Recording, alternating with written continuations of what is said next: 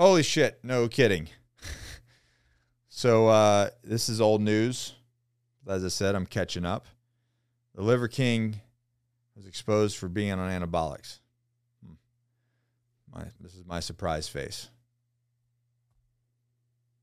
And now he's being in a class action lawsuit because he was tricking. He said he was tricking people. They said he was tricking people. Mark, do you feel tricked?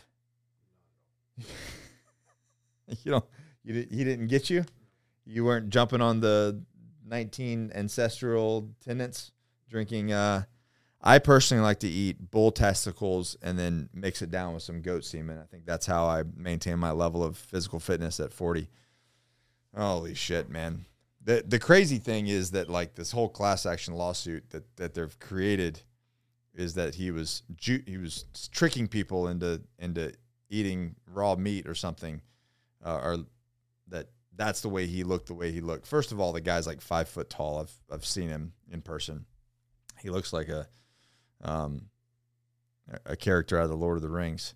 Uh, I'm sure he's a, a very very nice guy and you know and has a great family and whatnot, but um, the class action lawsuit of him tricking people that he wasn't on uh, anabolics, that's kind of a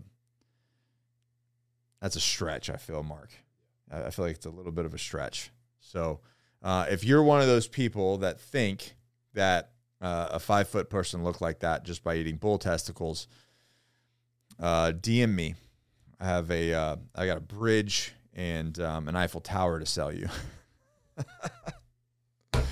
hey, but instead of that, instead of eating bull testicles, if you just want to eat regular chicken and beef and the normal parts that everybody else do, um, and get on a little testosterone and TRT if if you need it, if you're if you're at the age where you could do some supplementation, um, lift some weights, become a better dad, get jacked and look good, uh, and not eat bull testicles.